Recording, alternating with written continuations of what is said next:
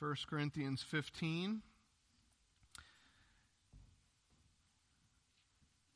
constitutes the fifth of five major sections in this letter. And it expresses some glorious truths. So we'll spend some time looking at them the next three weeks. But today, let's begin by reading the first 11 verses 1 Corinthians 15, verses 1 through 11. The apostle says, Now I would remind you, brothers, of the gospel I preached to you, which you received, in which you stand, and by which you are being saved, if you hold fast to the word I preached to you, unless you believed in vain. For I delivered to you as of first importance what I also received that Christ died for our sins in accordance with the Scriptures that he was buried, that he was raised on the third day in accordance with the Scriptures, and that he appeared to Cephas, then to the twelve. Then he appeared to more than 500 brothers at one time, most of whom are still alive, though some have fallen asleep. Then he appeared to James, then to all the apostles. Last of all, as to one untimely born, he appeared also to me for I am the least of the apostles, unworthy to be called an apostle, because I persecuted the church of God. But by the grace of God I am what I am. And his grace towards me was not in vain. On the contrary, I worked harder than any of them, though it was not I, but the grace of God that is with me. Whether then it was I or they, so we preach, and so you believed. This is God's word. Would you pray with me now?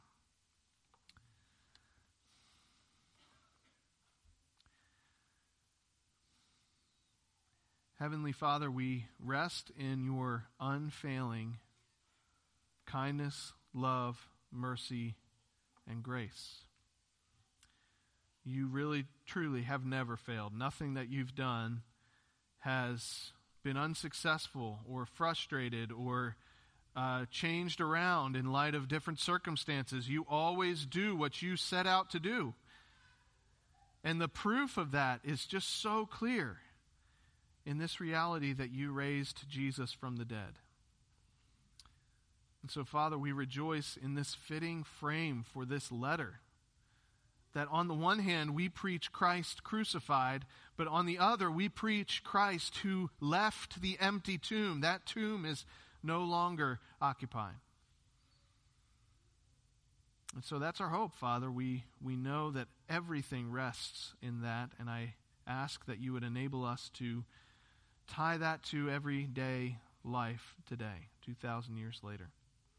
Help us to see that there is nothing more impactful, nothing more practical than internalizing the reality that Christ died for sinners and rose again. And Lord, if there are any here today who do not believe that, who have not received that gospel, I pray that today would be the day that you would open their eyes, that you would convict them of sin and righteousness and judgment, and that you would welcome them into your family through repentance and faith. Lord, we pray these things in Jesus' name. Amen. If you're a leader, that is, if you have a sphere of influence that you hope to uh, have influence over, uh, maybe a, a, a family, a, a, classroom full of kids, a group of friends, a team at work, some sphere of impact, then you probably want the kind of influence you have over that group to be positive, not negative.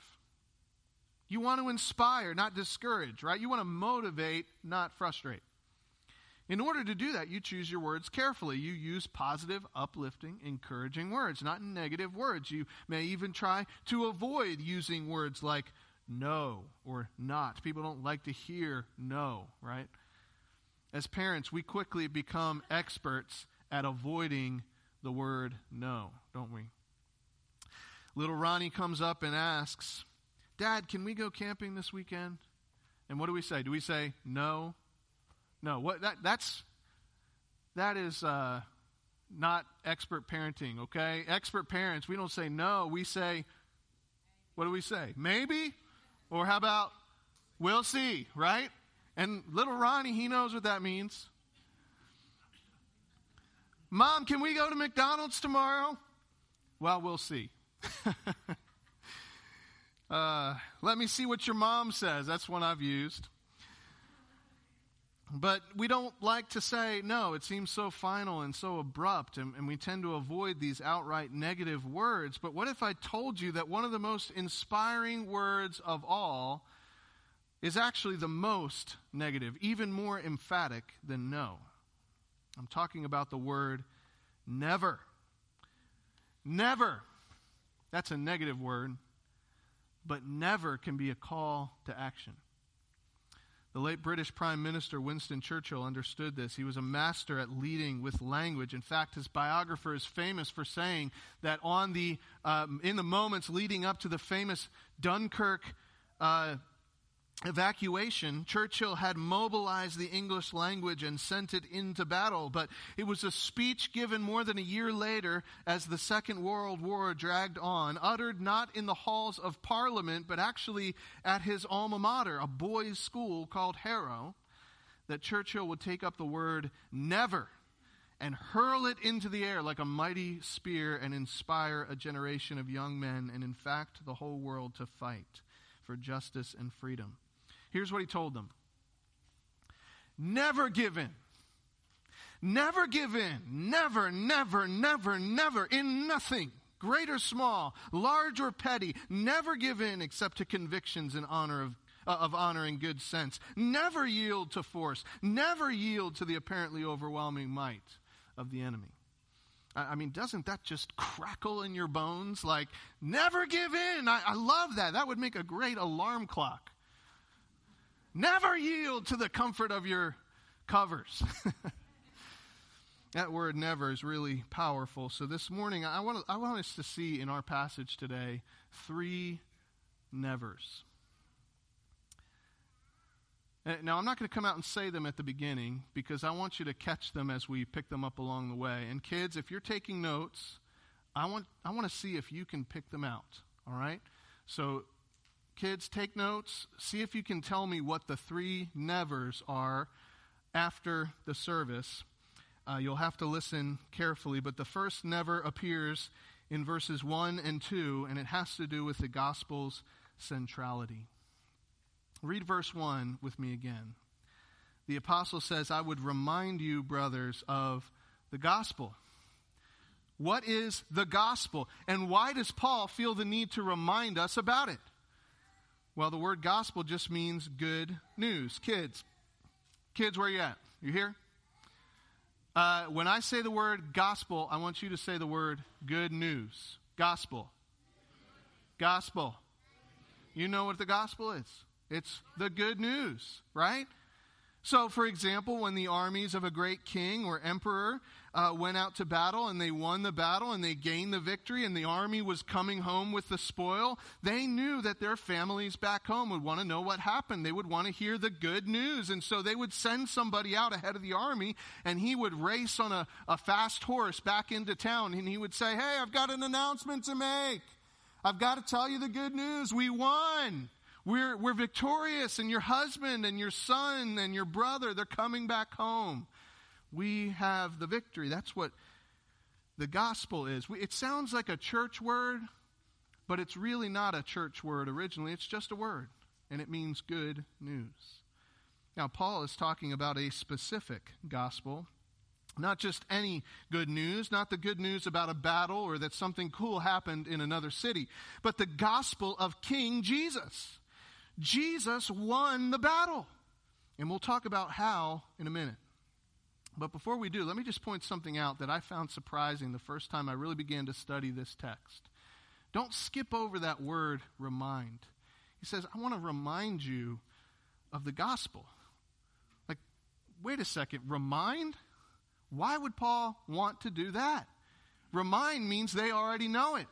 Why would he waste precious parchment space on something they already knew? Why does he want to remind them? I thought the gospel is something we're supposed to share with unbelievers so that they'll pray the sinner's prayer and get saved, and then they're supposed to get baptized, and then they come to church and they start writing a check and tithing, and they start serving like in the nursery and maybe as an usher or something like that. And then when they're spiritually mature, we move on from the gospel and we start telling them the really cool things about the Bible like, you know, the important theological questions, like what are the four beasts of Daniel? Like, we really got to spend a lot of time of that on that. Or, or uh, let, let's talk about predestination or process theology and really get into the weeds of, of systematic theology. That's what mature Christians do. They, they leave the gospel behind and they move on to more interesting things, right? Paul says, Whoa, that's not what we do whatever the gospel is, it's not something we, be, we leave behind. It's something we remind ourselves about.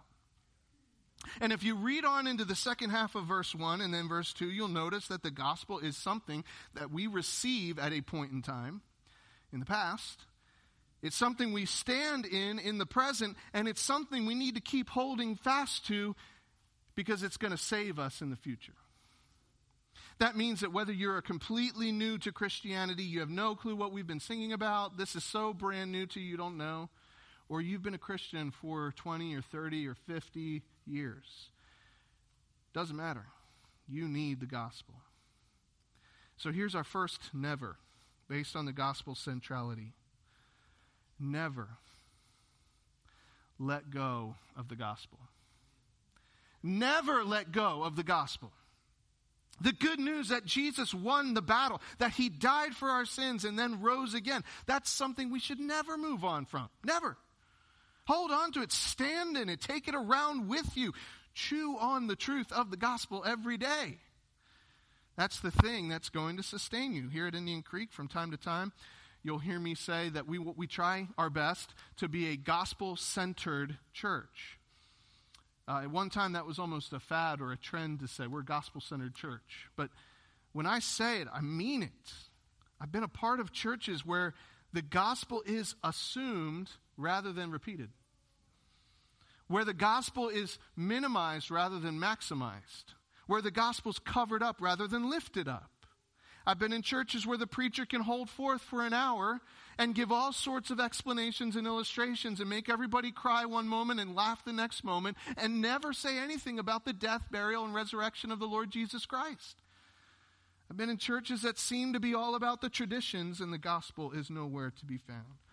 Or where it's all about family and the gospel is nowhere to be found. Or where it's all about really good music and there's no gospel. Or where it's all about serving others but there's no gospel where it's all about forming relationships in the community, and yet the gospel is strangely absent from the vocabulary of the church. Let's take all of those scenarios and turn them on their head. We want to be the opposite of that.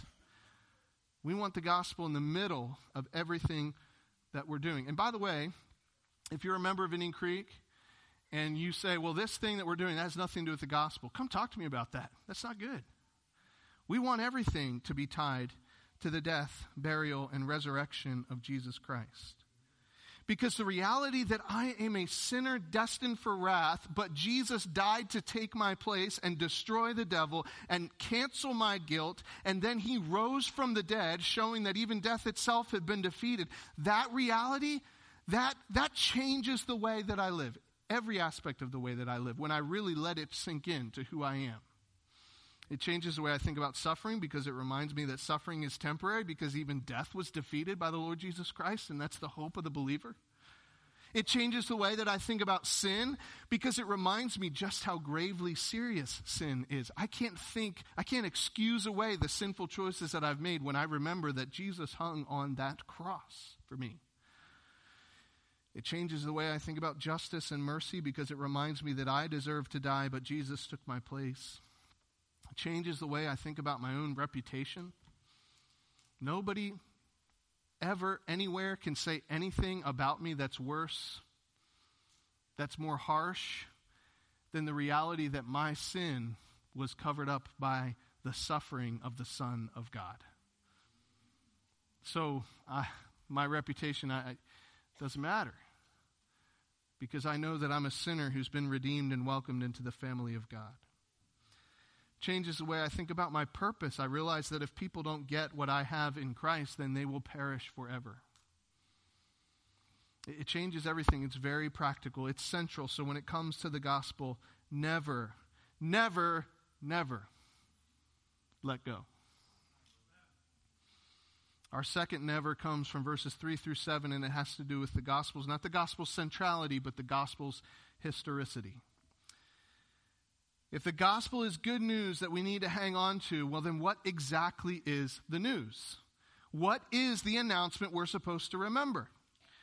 In verses 3 through 7, Paul very neatly summarizes two events and two evidences of those events. Here are the two events Christ died Christ rose from the dead. Those are the two events.